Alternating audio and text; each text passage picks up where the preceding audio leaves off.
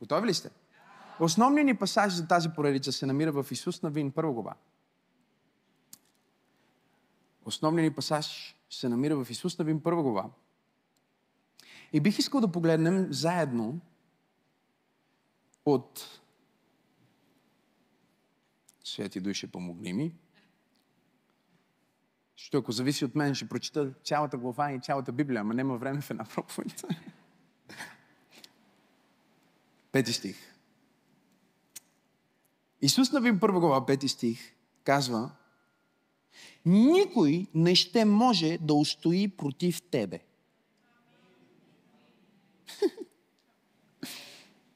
През всичките дни на живота ти. Както съм с Максим, така ще бъда, а, с Моисей, така ще бъда и с теб.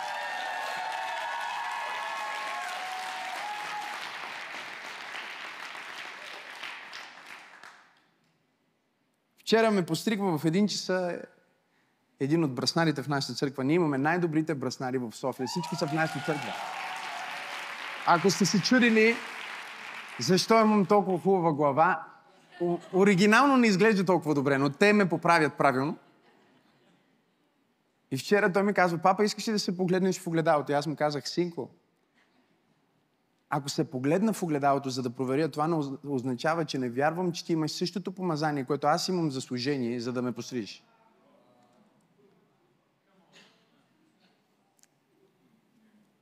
Нямам нужда да се поглеждам, защото знам, че както Бог мен ме е помазал да говоря Божиите словеса и да върша знамения и чудеса чрез Неговата сила, така теб те е помазал да постригваш много добре.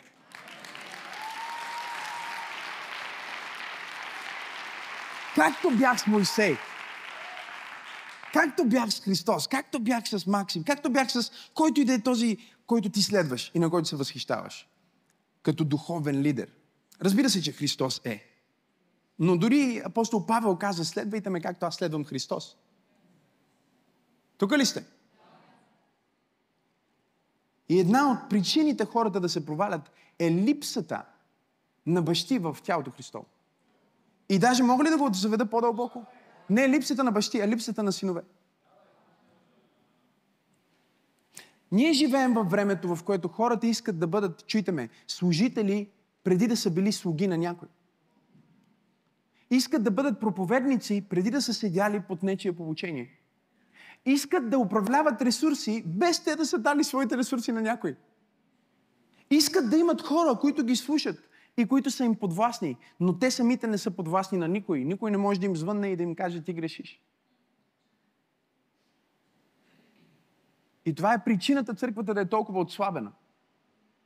Защото Бог каза, благословени сте вие бащи в църквата. И след това казва, благословени сте вие деца. Тоест в църквата има и бащи, има и деца, има и юниш, юноши. И аз мисля, че е, тялото Христово в света е заключено в едно вечно тинейджерство от 93-та година до днес. Ние сме в вечното тинейджерство. Какво значи това? Ние не искаме да имаме родители. Ние искаме да си не открием нашето собствено нещо, да бъдем уникални, оригинални и единствени. Но можеш да бъдеш уникален само до толкова, доколкото можеш да имитираш първо. А, Децата не, не израстват, защото намират своята уникалност, а защото гледат майка си и баща си. И след това стават уникални. Бог е заложил уникалност в теб, която е заключена в това да бъдеш син, в това да бъдеш дъщеря. Дори в Новия Завет казва, на синовете ми и дъщерите ми ще излея от духа си и те ще пророкуват. Ако не пророкуваш, ето ти е ясна причина. А. А. Ако бях черен.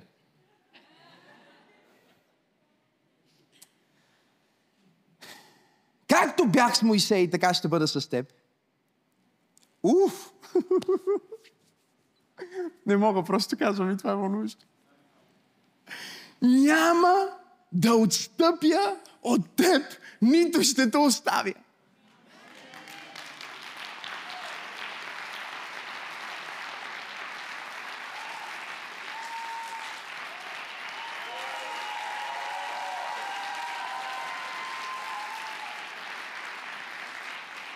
Бог ти говори в момента. няма да отстъпи от теб, нито ще те оставя. И след това се казва 6 стих, бъди силен и смел, защото ти ще поведеш тези люди. И те ще наследят земята, за която съм се клел на бащите им, че ще им я дам.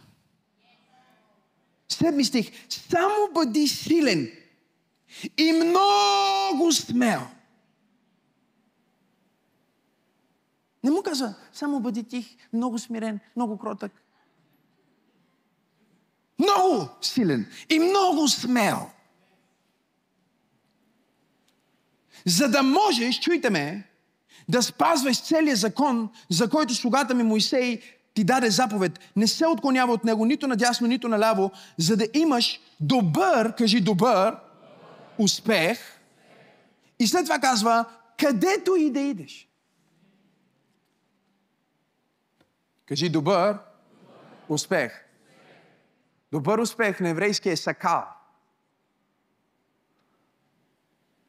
Добър напредък. Прогрес. И казва, ти трябва да живееш според принципите, на които, които научих Моисей, на Словото, което ти е написано от Моисей.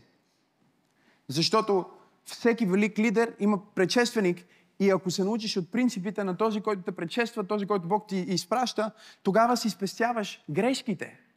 Тук ли сте хора? Спестяваш си години на загуба, когато се възползваш от твоето духовно наследство. И понеже Исус Навин знаеше за своето духовно наследство, вижте какво му казва Бог. Бог му казва, само бъди силен и смел. С други думи, от всичко, което мога да ти каже Исус Навин. Искам ти кажа само това. Само. Бъди силен. И след това даже казва не смел, а бъди много смел. И продължава и вижте, тук е нещо, което искам да видите в Божието Слово. Само бъди силен и много смел, за да можеш да спазваш целия закон. Тоест, ти не можеш да живееш според принципите на Божието Слово, ако си оплашен. И тук религията го е объркала цялото получение, защото религията иска да вмени страх и вина в хората, за да ги накара да вършат Божите заповеди. За да ги накара да вършат Божите принципи. А това, което те кара да живееш в вяра, е да осъзнаеш, че ти вече имаш силата и да живееш в смелост. И след това продължава и казва, за да можеш наистина да изпълниш всичко това, искам да вземеш и да спазваш целия закон, за който слугата ми Моисей ти даде. Сега, Моисей го даде на целия народ, но тук се казва, даде ти го специфично на теб. Кажи, това получение е общо, но специфично.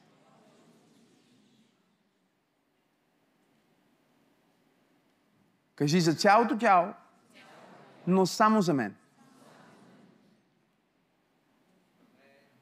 Той му каза, той ти го даде. Чакай къде го даде. Той го даде на целия Израел. Да, ама на теб ти го даде. Погледни човекът и му кажи, какво Бог ти казва на теб в тези няколко пореди, седмици, които пастора проповядва? И след това казва, не се отклонявай от него нито наляво, нито надясно, за да имаш какво? Добър успех. И тук идва вече бомбата без закъснител. Където и да идеш.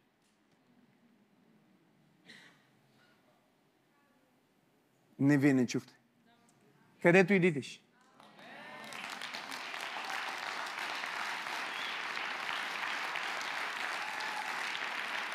О, ама пастор Максим, ти не знаеш колко е трудна областта, в която аз работя в образованието е много тежко. Където и да идеш. В, в културата е много тежко. Където и да идеш. В политиката е невъзможно. Където и да идеш. Пасторе, България сме. Където и да идеш. Има економическа криза. Където и да идеш.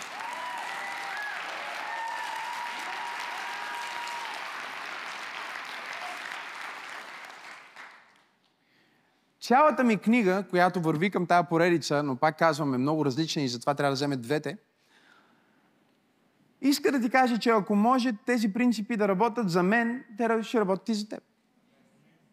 Където и да идеш. И след това продължава и казва, тази книга на закона, тези принципи, кажи принципи, това учение, кажи учение, Казва тази книга на закона да не се отдалечава от устата ти. И тук идва проблема на много християни. Полагам основа за поредицата ми, така че бъдете търпеливи с мен. Спирам стих по стих. Просто трябва да ви сложа вътре някакви камъни, за да издържите невероятния небостъргач, който ще изграда във вашия ум. Да. Вместо крепости небостъргачи. Хм? Вместо, демони дунамис. Ще бъде умът и ще бъде пълен с слово. Така че да не даваш място на дявол. И вижте какво казва.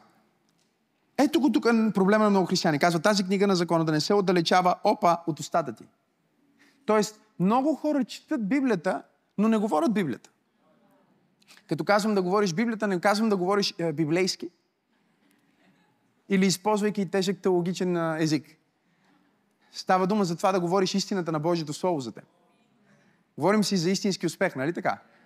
Ами истински успех е да не казваш неща, които Бог не е казал за теб. Не може да дойдеш тук, да чуеш Божието Слово, да четеш Библията и след това кажеш, ох, колко съм грозна. Трябва да вземеш на устата ти това, което Бог е казал за теб. Аз съм чудно и славно направен. Това което Библията казва за теб. Тази книга на закона да не се отдалечава от устата ти, но да размишляваш върху нея. Оригиналът тук казва да медитираш. И тук ние разбираме нещо за християнската медитация, че християнската медитация не е като източната медитация, в която се опитват да се изпразнят от себе си и от мислите си. Нали? Това също не е зле понякога, особено ако си пълен с а, мърсотия. Но за теб се предполага, че не си пълен с мърсотия. Това е добро получение. За теб се предполага, че трябва да медитираш като християнин. Знаеш какво означава да медитираш като християнин? Буквално да размишляваш. Знаеш ли какво значи думата да размишляваш на еврейски? Да мърмориш, да говориш тихичко, да шепнеш. Но не да мърмориш като оплакване, а да мърмориш Божието Слово. Да мърмориш, аз съм глава, а не опашка. Победител съм, а не победен. Докато си вариш там и си готвиш у вас, Казваш, аз съм победител, аз съм глава, а не опашка. Помазанието, което приех истинско, то не е лъжливо. Той ме открива във всяка истина. Това е да размишляваш върху Божието Слово. И докато в източната медитация се изпразваш, в християнската медитация се изпълваш. Със Святия Дух. До преливане. Изпълваш се с вяра, когато размишляваш върху Божието Слово, когато медитираш. И след това му казва, като медитираш върху това и размишляваш върху това, денем и нощем. Господи, аз се чувствам, че вече ви дадох достатъчно да свърши тази проповед. Ами, нека се помолим и да свършим. Казвам ви хора, това е солидно слово. Ако само тия неща направите, живота ви е друг. Денем и нощем. Денем, когато се събуждаш, и вечер, когато си лягаш. Някой казва, аз когато си лягам, заспивам. Няма по-добър начин да заспиш от на Божието Слово или проповед или нещо такова. Защото докато твоето съзнание спи, твоето подсъзнание не спи. Твоят дух не спи. И докато твоето съзнание слуша проповедта на пастор Максим Сенов, може да каже, о, с това не съм точно съгласен. Но докато духът ти слуша проповедта на Максим Сенов, той със всичко е съгласен. Защото той знае, че това е истина. И чуй. Чуй. Ти никога не действаш от това, което знаеш съзнателно. Винаги най-редовните действия, които правиш, идват от това, което си приел в подсъзнанието. Когато се качи в колата днес, за да дойдеш на църква, как шофира? Съзнателно или несъзнателно? Абсолютно несъзнателно. Какво искаш да ми кажеш, че всеки път, когато смениш скоростта, мислиш, сега ще смена скоростта? Така беше, когато си се учил. Защото винаги учението минава през съзнанието. Но влезне ли в подсъзнанието, става навик. Става личност. И ти влизаш в колата ти и ти не мислиш сега ще седна, ще натисна педала, ще натисна копчето и ще се включи. Не, не, не, не. Ти просто правиш всичко това. Излизаш, даваш мигачи. Всички тия неща, които са влезнали в твоята система, ти ги правиш без да ги мислиш. Защо? Защото чрез размишление и чрез практика те са се превърнали във втора природа. И докато говориш по телефона а, а, на спикър, ти шофираш. Или мислиш, трябва да направя това и другото. И пак ти виждаш колите, и пак виждаш какъв е светофара, и пак знаеш къде трябва да завиеш. Защо? Защото е в подсъзнание. Проблема с Божието Слово в християните е, че те се опитват да консумират Божието Слово не като духовна храна за техния дух и подсъзнание, а само като някаква информация, която получават във формата на лекция или прочит, или вестник, или книга. Божието Слово е много повече от това. И ако ти слушаш Божието Слово, дори когато заспиваш, то влиза директно в духа ти. Утре ще се събудиш и ще действаш, дори не знаеш защо действаш така, а ти си бил програмиран докато спиш.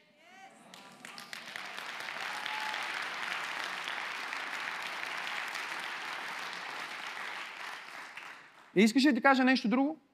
Дявола няма да има власт да те атакува, докато Словото върви в дома ти. Няма да имаш кошмари, да сънуваш демони, да се бориш с някакви неща, освен ако Бог не иска да сънуваш демони, да се бориш с някакви неща. От време на време иска. Това е друга тема, когато започнем пророческото училище, ще ви разкажа за кошмарите, които Бог дал. Ще всички хора мислят, ако е кошмар, значи не е от Бог. Кой ти каза? Библията казва, дълбок сън дойде върху Авраам. И ето мрак и ужас. И Бог му каза. Така че, денем и нощем. Кога? Денем и нощем. Кога? Денем и нощем. Когато ставам и когато лягам, първото нещо и последното нещо е Божието Слово. И когато първото нещо и последното нещо е Божието Слово, всеки опитен комуникатор, всеки човек, който е правил нещо с група от хора или е комуникирал, дали ще е през песен или говорене, публично, каквото и да е, знае, че най-важно е как започваш и как завършваш. По средата хората са забрали. Хората забравиха какво се казва по средата, какво стана по средата. Не, интродукцията. Затова интродукцията на пастор Максим е 30 минути. И като млад проповедник се чувствах виновен за това, докато един ден говорих с един велик Божи служител. И той ми каза, знаеш какво? Усещам, Бог трябва да ти каже нещо чрез мен. Вика, давай, стреляй. И той казва, не се притеснявай от това, че правиш дълги интродукции. Това е най-важната част от посланието ти. И завършък. Така че като започнеш деня ти с Бог, и Неговото Слово, и завършиш деня ти с Бог и Неговото Слово, това влиза в твоето подсъзнание, влиза в твоя дух. И когато ти попаднеш в някаква ситуация, докато умът ти измисли каква глупост да направи, духът ти вече отговаря.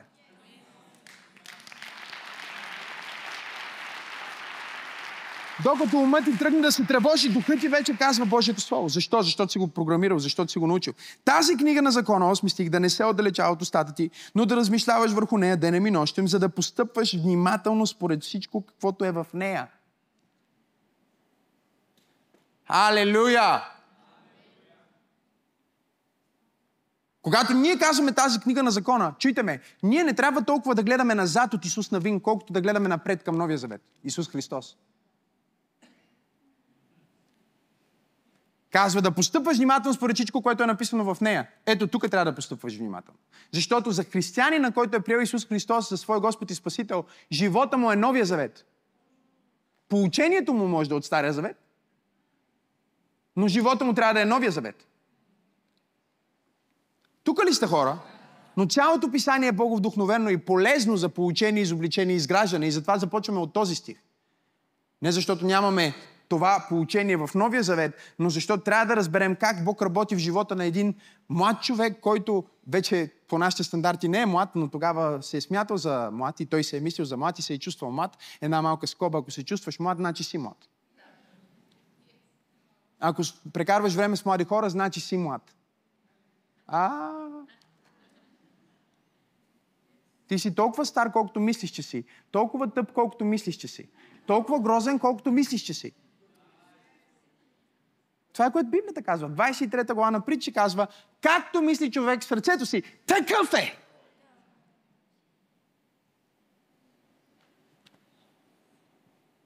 Кажи, това е добро получение. Продължаваме надолу и казва, всичко, което е написано в нея, ще постъпваш внимателно, защото тогава ще напредваш. Кажи, напредваш. Знаете ли, с тази дума да напредваш, в еврейския еквивалента на новозаветната дума да благоуспяваш. Буквално става дума за това да имаш прогрес или говори за едно движение, което е напред и нагоре. Кажи напред и нагоре.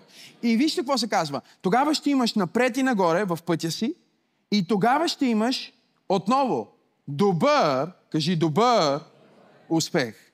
И сега, редакторите на Библията са се опитали да помогнат на тези от нас, които загряваме по-бавно и са сложили една звездичка. И отдолу под добър успех пише, ще постъпваш благоразумно.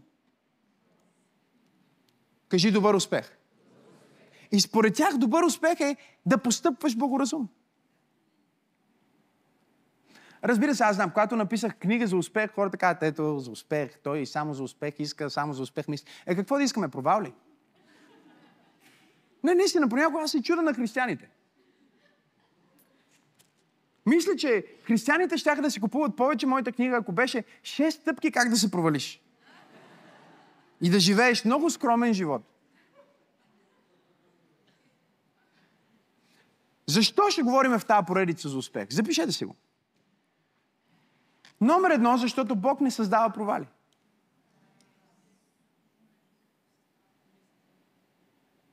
Когато Бог те измисли теб, Той не те създаде за провал. Той не те мисли за провал.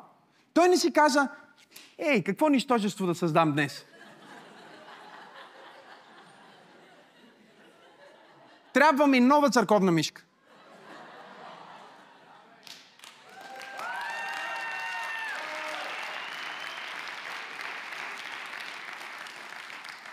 Кажи, Бог не създава провал. Номер две, говорим за успех. Защо? Защото цената, вижте ме, цената на успеха е висока. И аз ще ви кажа каква е цената на успеха, докато ви преподавам. Защото добрият успех също има цена. Хало?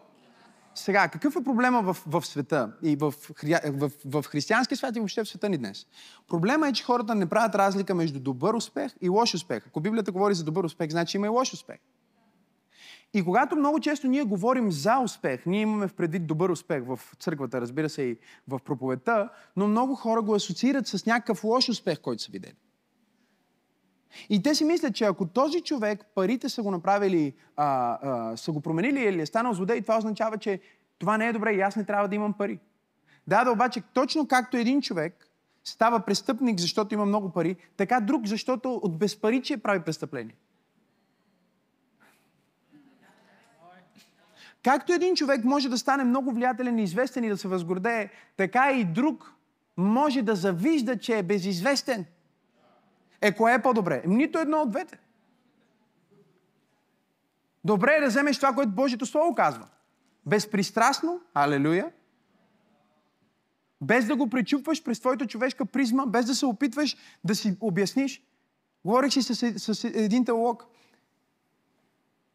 и му казвам, не мога да повярвам, този ти е толкова близък приятел, няма да използвам имена, но този ти е толкова близък приятел, а той проповядва, че изцелението не е от Бог и че е лъжа и измам. И, аз му каз... и той ми вика, знаеш, аз се говорих веднъж с него за това. Защото той е много добър човек, той е невероятен теолог. Казвам, бе, как така вашата доктрина е, че изцеление не е от Бог, че Бог направи чудеса? Аз мисля, откъде го вземате това в Библията? Тук ли сте днес? И той, знаете ли какво му казва? Той му казва, ами имахме един председател на нашата деноминация, който жена му се разболява и всички се молили за нея да се оправи, но тя умряла. И след това този председател написал книга, ето Бог не изцелява. И от тогава ние вярваме, че Бог не изцелява. Чакай малко, бе, твоето лично преживяване, хе, твоето лично преживяване не трябва да определя истината за Бог. Това, че има лоши бащи, не значи, че Бог е лош баща. Това, че има токсични мъже, не значи, че всички мъже са токсични. Алелуя на Бог.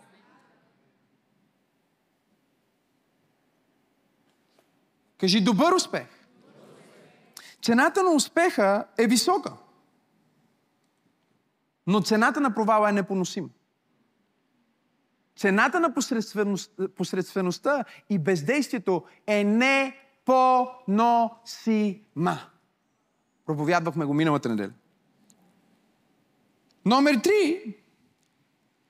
Говорим за успех, защото можеш да кажеш, че нещо не ти е по вкус, само ако знаеш какъв е вкуса му.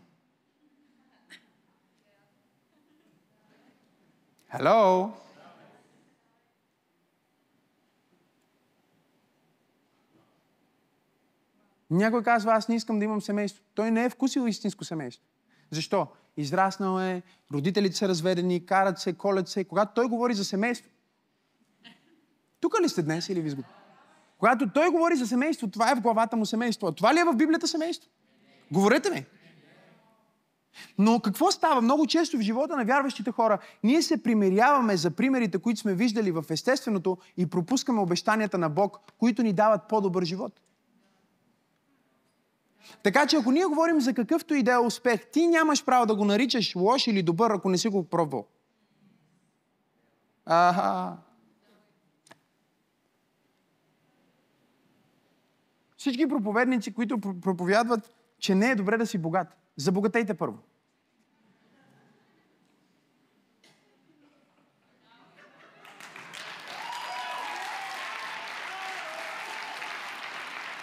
Аз, честно, понякога дори не знам защо това трябва да е, а, защо трябва да е обяснение. Не е ли логично? Оня ден бяхме на ресторант, дъщеря ми поръчахме и нещо за ядене. Тя го видя, вика, не ми харесва. Викам, тати, ти никога не си го пробвал. Вика, не, не ми харесва. Викам, как не ти харесва, като не си го пробвал?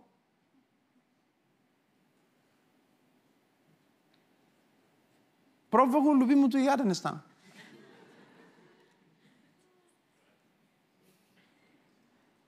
Но защо не го пробва? Защото тя го асоциира с нещо негативно.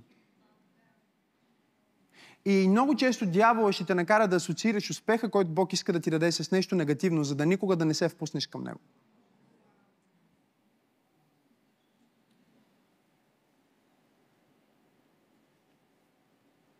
Това е игра на асоциации. Помни, дявол не може да те бие на сила. Но винаги те бие с забуда.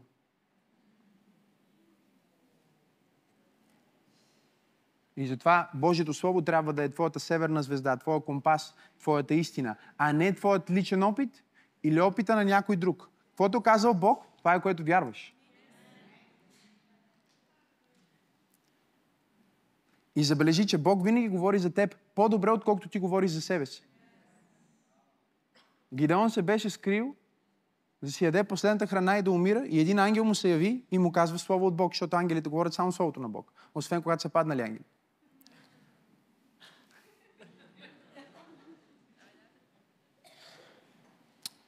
Казвам го, защото има цели църкви, на които ангел се е явил и те имат друго получение и те не са църкви.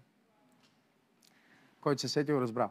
И ангел се яви и му каза, чуйте, Гидеон е, който се криеш тук и си ядеш последната храна, ти мизерни човечице. Той такъв ли беше? Такъв беше. Дори за нас, ако, го види, ако ти го видиш там, ти няма да кажеш това, което ангел му каза, но ангел винаги казва Божието Слово. Какво каза? Мъжо, силни и храбри. Къде му беше тази храброст? Той се криеше и трепереше от страх. Но Бог говори винаги на потенциала в теб и на това, което можеш да бъдеш, а не на това, което си.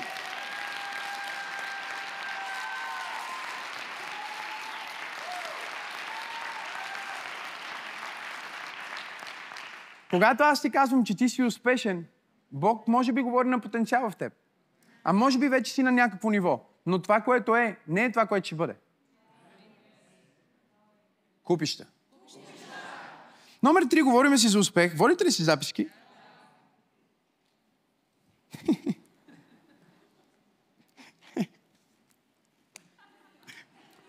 Седиме вчера. Трябва да разкажа това, защото той иллюстрира най-добре религията. Седиме вчера с няколко гърци и един албанец, който от много години живее в Гърция. И се заговорихме за а, техния език. И аз му казвам, знаеш, интересно ми е, кажи нещо на твой език. Тук ли сте? И сега този албанеца, той започва да говори, нали, албански. И казва някакви неща. И ние всички не знаем албански, но стоим изумени от това, нали, как говори на албански. При което една гъркиня се обръща и казва, О, не го слушайте, неговия албански не е толкова добър. Той от 20 години живее в Гърция, говори сигурно по-добре гръцки, отколкото албански. И аз я попитах, а ти говориш ли албански? и тя вика, не, но знам.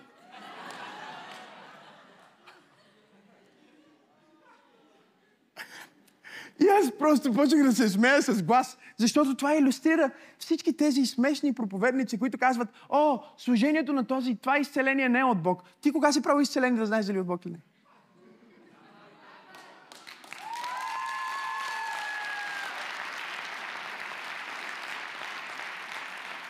О, тази църква, тя не расте заради Бог. Когато твоята църква нарасне, поне кажи от кое е от Бог и кое не е.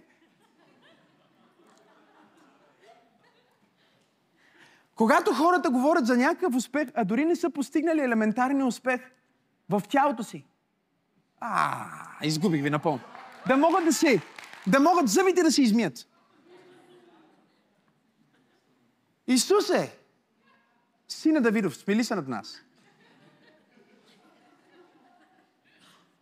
Говорих с един светски бизнесмен, мой приятел. Звъни ми една вечер. Чуда се, за какво ми звъни този човек? Вечерта. Дигам телефона, викам, какво става, брат? Няма да казвам името. Ако кажа името, всички знаят кой е. И той ми вика, абе, вика, сменям тук каналите. И вика, по едно време, какво да видя? Максим. Вика, гледам те по някаква християнска телевизия. Вика ми как беше? Вика, изслушах цялото нещо. Викам, много яко. Викам, супер. Викаме само един проблем. Викам, какъв проблем? Вика, точно преди да започнеш ти и точно след тебе, излезнаха едни да говорят. Вика, не знам те какви са, не знам, може да са пастори. Вика, но как може човек, който явно дори не се е виждал в огледалото, да те учи на нещо?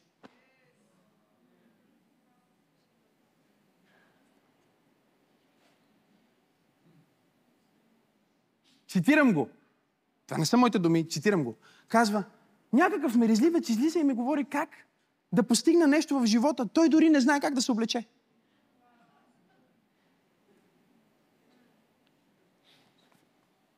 Чуйте ме. Не можеш да претендираш за нещо и в материалното да няма нищо, което да го показва. Тогава всеки откачалник и фанатик може да е духовен гигант. Или глигант.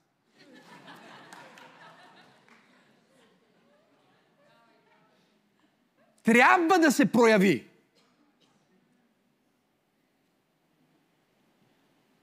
И давам пример с, нали, с визията, защото се сетих за това, което той човек ми каза, не за нещо друго, а поради простата причина, че елементарна логика е, ако ти не можеш да си изгладиш ризата, Господи Исуса Христе, на къде си тръгнал да оправиш живота на хората?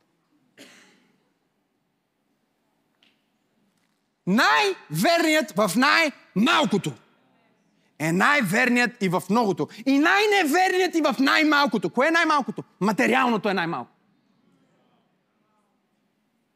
Апостол Павел каза, ако някой не е добър управител на своя собствен дом, той няма как да бъде лидер в църквата.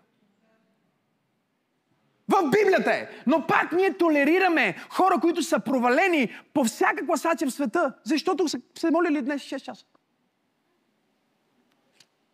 Като се молиш, измий си зъбите, изглади си ризата и отиди, свърши си работата и си нахрани семейството. И има и добър успех. Не фалшив религиозен успех. Защото както има фалшив светски успех, така има фалшив религиозен успех. Знаете ли какво е фалшив религиозен успех? Да мразиш всички и да говориш за Исус. Ти си по-провален от всички провали. Как можеш да говориш против братята ти, да мразиш всички хора и да казваш, че си успешен? Аз знам, че съм израснал във вярата последните 7 години, защото в момента обичам хората повече от всякога. Търпението ми е по-голямо. Жена ми се изненадва от мен понякога. Закача се с мен. Не може да ми извади от мира ми.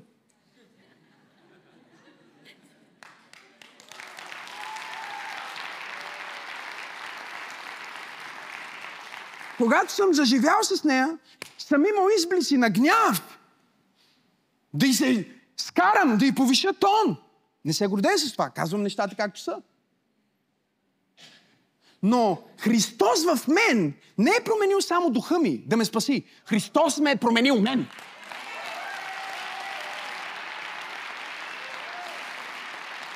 Ако Христос не е променил нищо в живота ти, аз се съмнявам какъв е този твой Христос.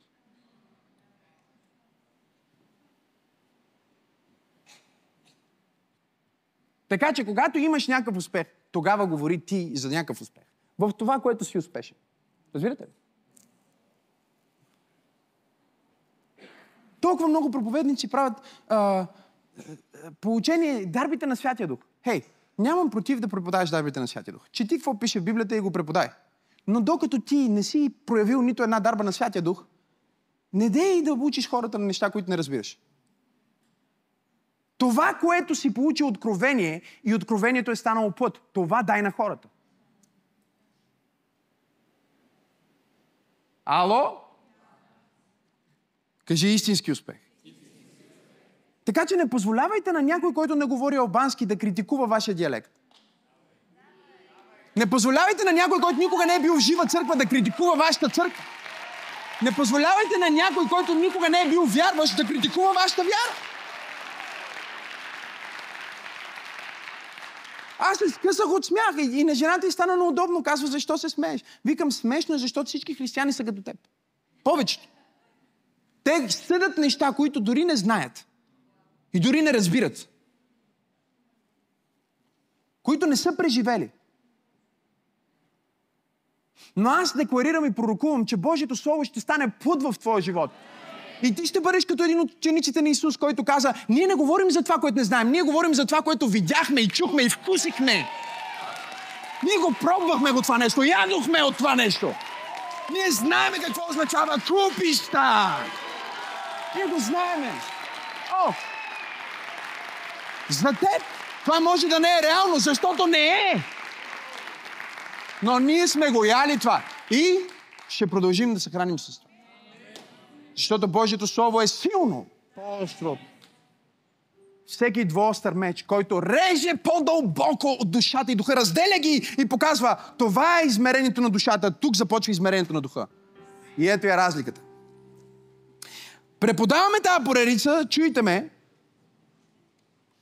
защото ще ви кажа за успеха и как да бъдете по-успешни. Както казва Божието Слово, навсякъде. Кажи навсякъде.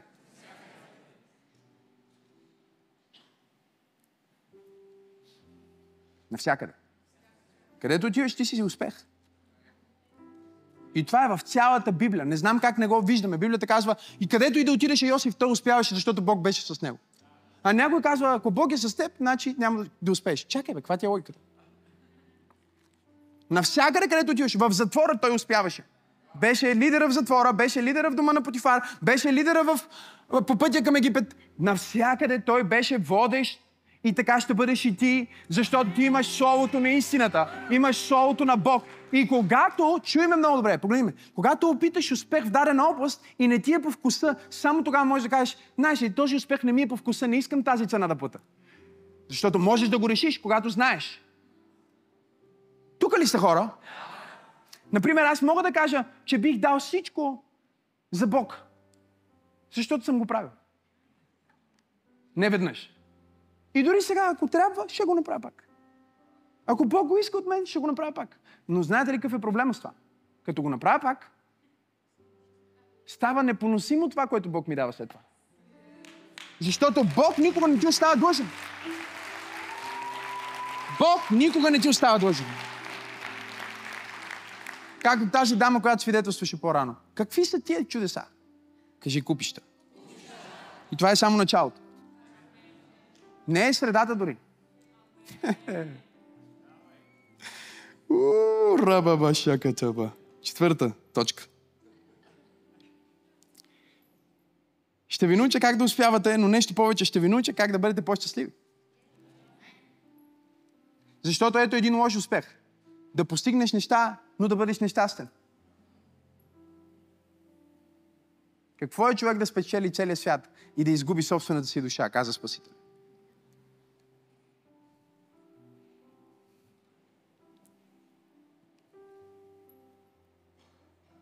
Говорим за истински успех, подчертаваме думата истински пак. Кажи истински, не фалшив. Знаете ли защо? Защото ако нещо е истинско, готови ли сте? То е вечно.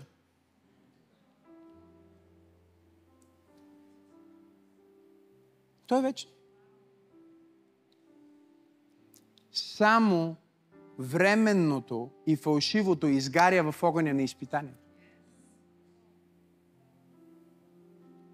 Когато COVID-19 започна преди години, аз се изправих, казах, църква, това е супер за нас, защото сега ще се покаже, че сме истински. Дори не се притесних за пробуждане. Защото когато минава огъня на изпитанието, всичко фалшиво изгаря и умира. А всичко истинско се пречиства и подобрява.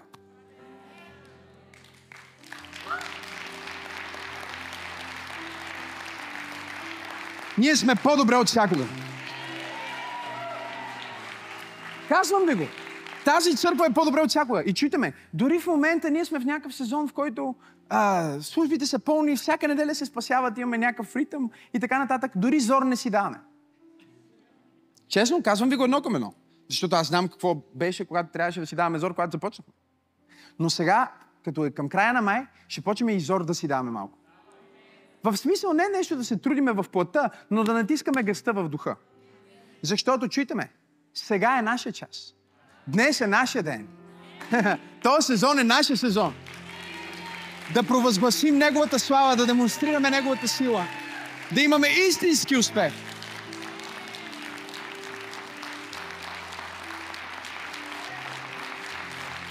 Извика истински. Извика истински успех. Сега, какво е истински успех? Запишете си само няколко точки, още пет.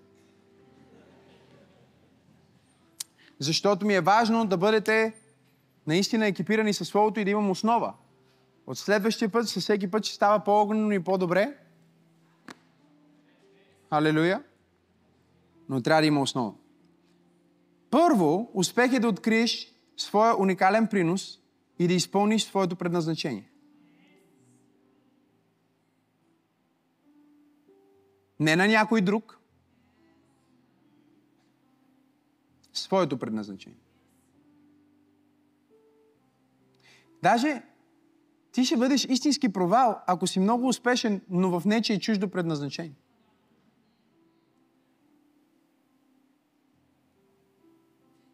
Според а, гръцките философи, успеха се състои в това нещото да се използва по предназначение. Тогава то е най-славно. Някой казва, как да бъде славно? Аз не искам да бъда славен, аз искам да бъда незначителен. А Бог за слава ли те създаде или за да бъдеш незначителен според теб? Ако Бог те е създал да бъдеш незначителен, нямаше да облече първите хора в слава.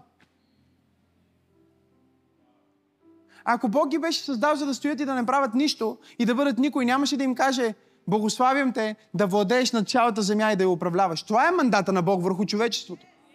И затова всеки човек вътре в себе си има някаква амбиция.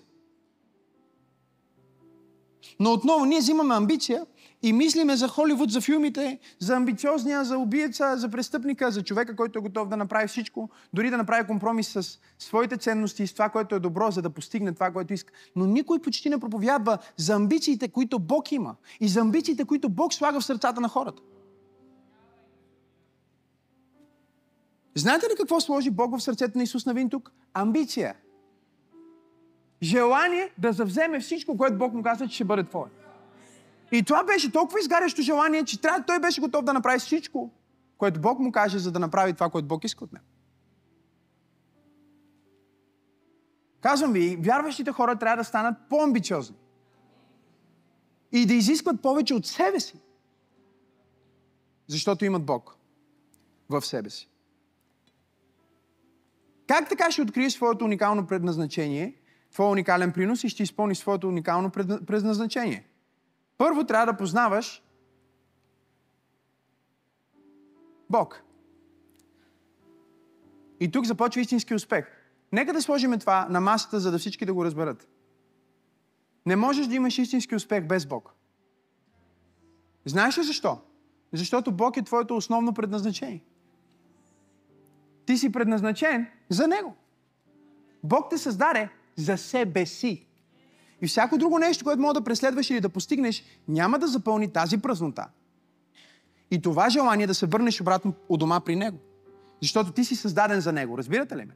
Това е все едно, ние може да имаме а, най-красивата чаша, окей, okay, за вода, и някой може да реши, че това е ваза може ли една чаша да се ползва като ваза? Не дигайте ръка, много от вас сте го правили. Нема ваза, дай, тук има една чаша. Някой купа друг в тенджерата, директно там.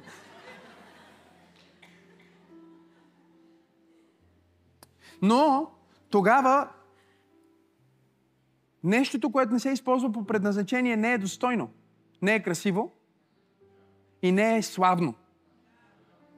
Само когато се използва по предназначение, става красиво, достойно и славно. Това е истински успех. Да ти кажа ли за твоето предназначение? Ти си предназначен за общуване с Бог. Бог искаше да си създаде творение подобно на Него, с което да може да си общува. Защото колкото и да са красиви ангелите му, интелигентни, разликата между общуването на Бог с теб и общуването на Бог с ангелите му е като разликата на един баща с негов син и с кучето му.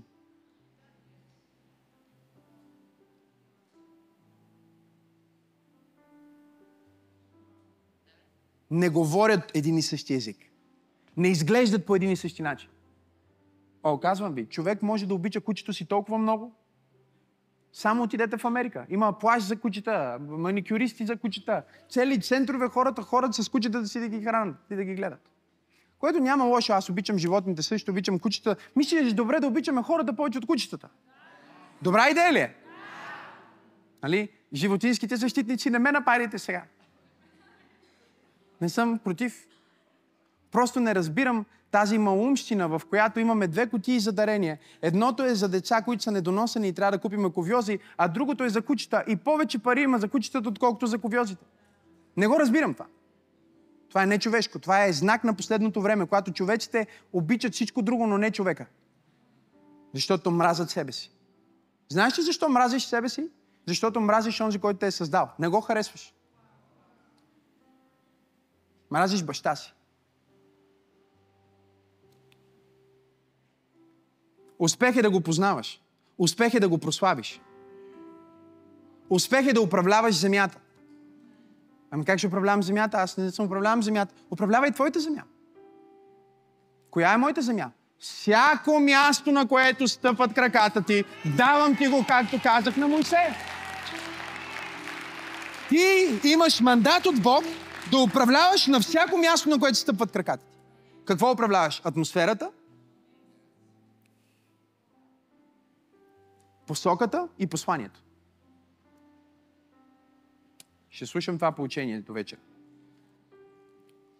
Номер две, успехът е да познаваш Бог. Пасторът ти го каза току-що. В контекста на това да откриеш твоята цел. Но ако ти търсиш Бог само за да откриеш твоята цел, ти си духовен прелюбодец. Липсват ми по-добри термини. Имам ги, но няма да ги кажа. Да. Моя син разбира кой е, общувайки с мен. Това не е някакво духовно твърдение. Това е психология. И нещо повече. Всеки един от вас, под звука на моя глас, е създал най-големите си комплекси и страхове и възприятието за самия себе си от 0 до 5 годишна възраст. Според това как мама и тати са се отнасяли един към друг, към вас и дали въобще са били там.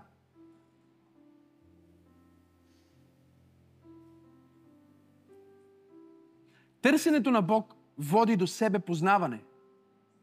Но търсенето на Бог само за себе познаване е духовно прелюбодейство.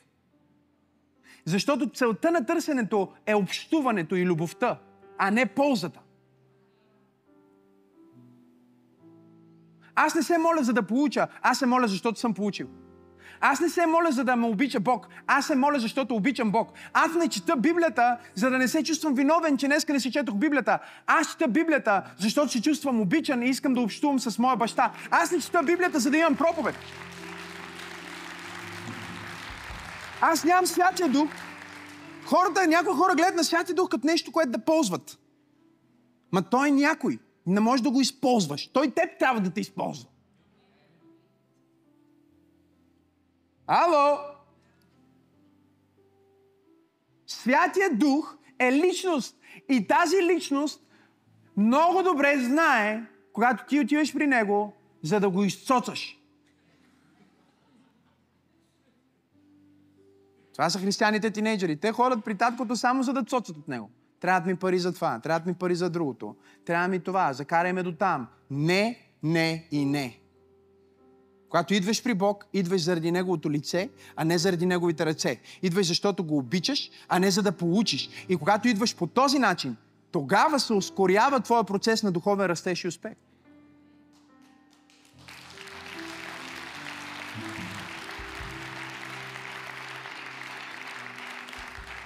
Телемирите в нашия организъм могат да предскажат колко дълъг ще бъде живота на един човек.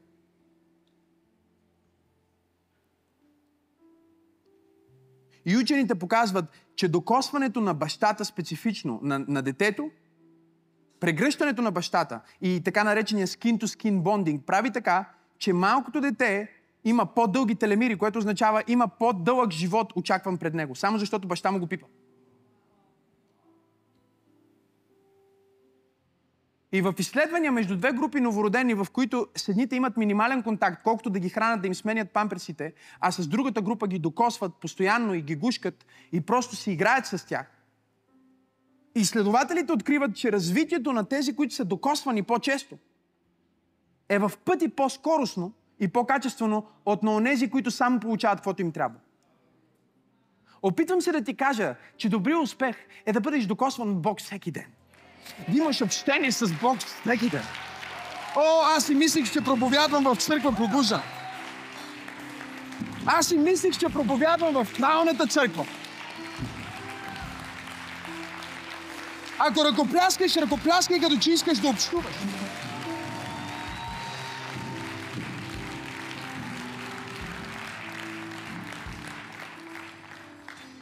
И какво изграждаме? Изграждаме това в, в хората, които ни гледат и в децата ни. Защото ако аз като дете хора при Бог само когато трябва да имам полза, ти се чудиш защо твоите деца не общуват с теб и идват при теб само защото ти имаш полза. Защото те знаят как ти се отнасяш към твоя духовен баща и към твоя небесен баща и така се отнасят към теб. Хало? Някой казва, то детето дори не може да го осъзнае. Подсъзнателно е. И действията идват от подсъзнанието. Решенията минават през съзнанието, но действията идват от подсъзнанието. Вижте сега какво става тук. Успех е да познаваш Бог. Номер три. Успех е да познаваш себе си. Ако знаеш какво искаш да постигнеш, по-добре отколкото знаеш кой си, ти ще се провалиш. Не защото няма да постигнеш това, което знаеш, че искаш да постигнеш, а защото когато го постигнеш, ще те разочарова постижението ти.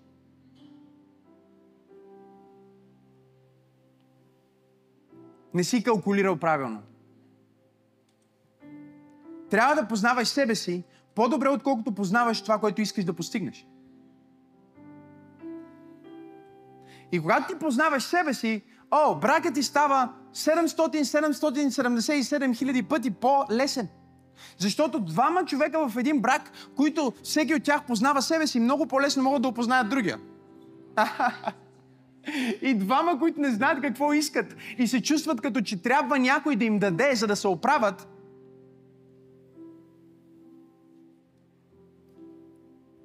или живеят в закона на джунглата, или се разделят. Успех е да познаваш себе си. Номер 4. Успех е да имаш след това ясни цели и да ги постигнеш. Някой има цели, ама нищо не прави по въпроса. Това само те зарежда с разочарование. Ма защо така а, сме устроени като хора? Погледнете ме. Бог така ни е направил. И такъв е Той. Татко ни е такъв. Казва в Исаия, аз реших и го направих. Казах и стана. Словото ми не се връща при мен празно.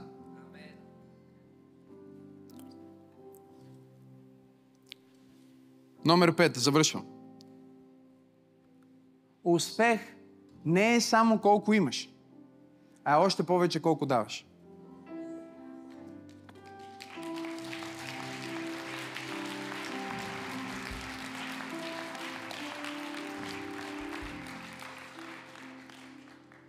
Аз не съм успешен. Защото имам хубава кола. А защото съм дал много коли. Аз не съм успешен. Защото имам пари. А защото съм дал много пари.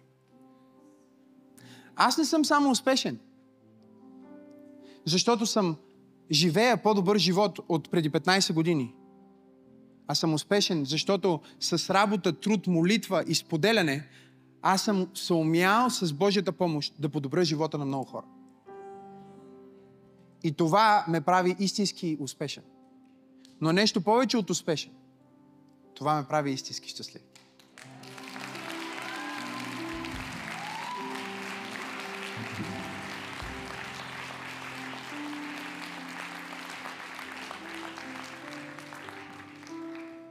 Виждал съм нещастни хора, които имат всичко. Но не съм виждал даващи хора, които са нещастни.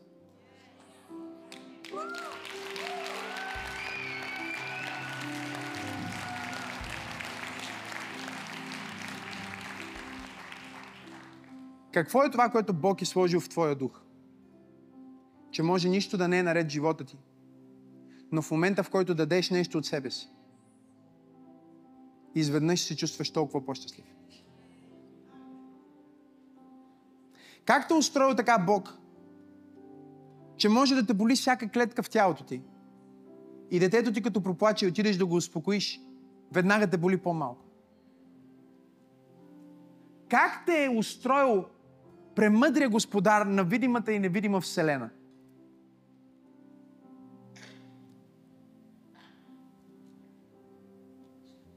Че в това да споделиш частица от твоя живот с някой има по-голямо удовлетворение от целият ти живот сам.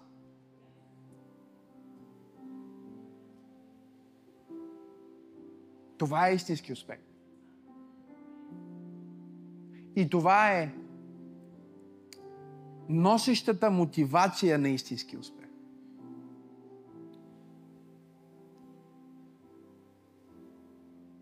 Носещата мотивация на истински успех е да бъда в услуга на човечеството и на творението, защото за това сме създадени.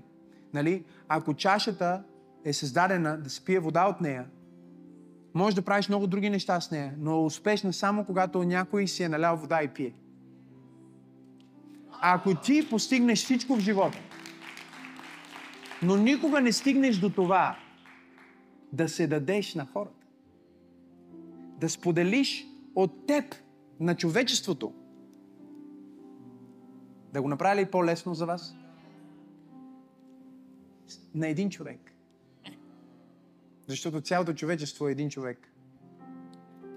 И в един човек е цялото човечество.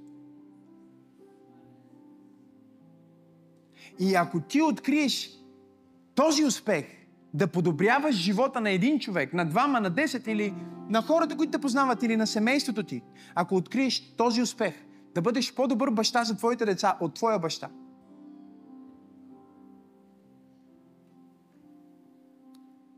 Да бъдеш по-добър пример за следващото поколение от поколението, което е минало пред теб.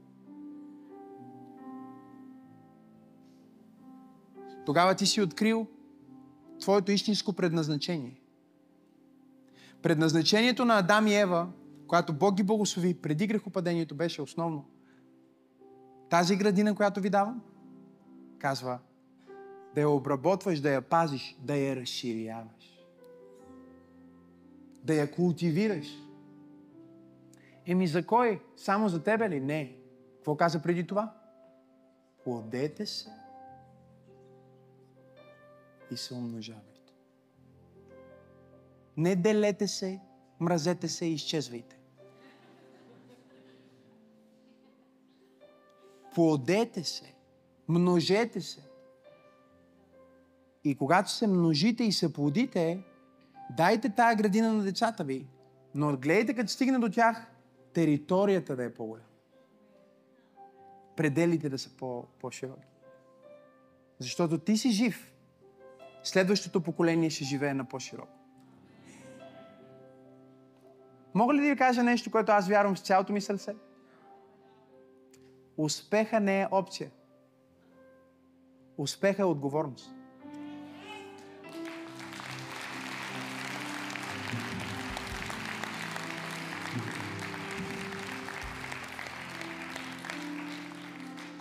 С нощи се прибрах късно през нощта, поправиха ми малко косата, за да изглеждам по-нормално по телевизията, да не ми звънне моят приятел да каже, ето и ти си един от тях.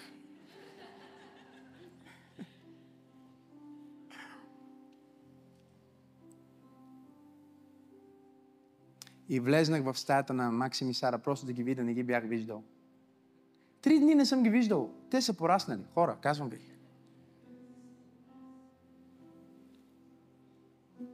Спомолих върху тях, постоях малко там. Гледам цялото това нещо. И през главата ми минава. Успеха не е опция.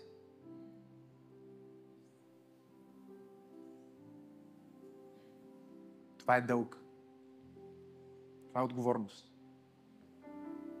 Следващото поколение трябва да живее по-добре заради нас. Как ще живее по-добре заради нас, ако ние не им покажем по-добър живот?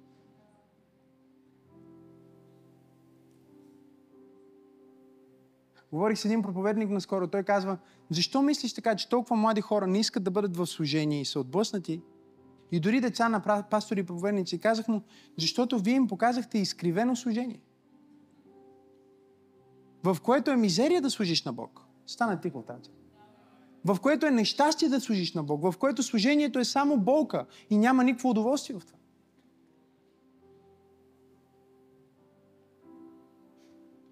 Но ние в момента моделираме друго служение.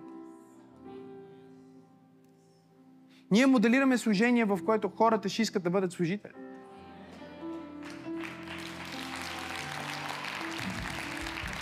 Ние моделираме поколение, в което поколение, което ще иска да променя България за по-добро. Защото те ще кажат, хей, моите родители, те намериха България, християнство в това състояние, протестантска църква в това състояние, намериха всичко е това в, в, в, в руини. Тук ли сте хора?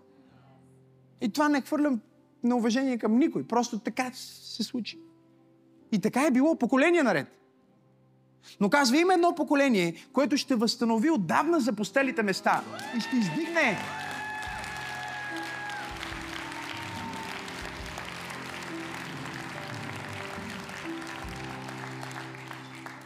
И когато децата ни се раждат в това, те няма да знаят, че трябва да е друго. Те ще кажат от тук напред и нагоре. И ще вика, Ръкопляскай, ако вярваш.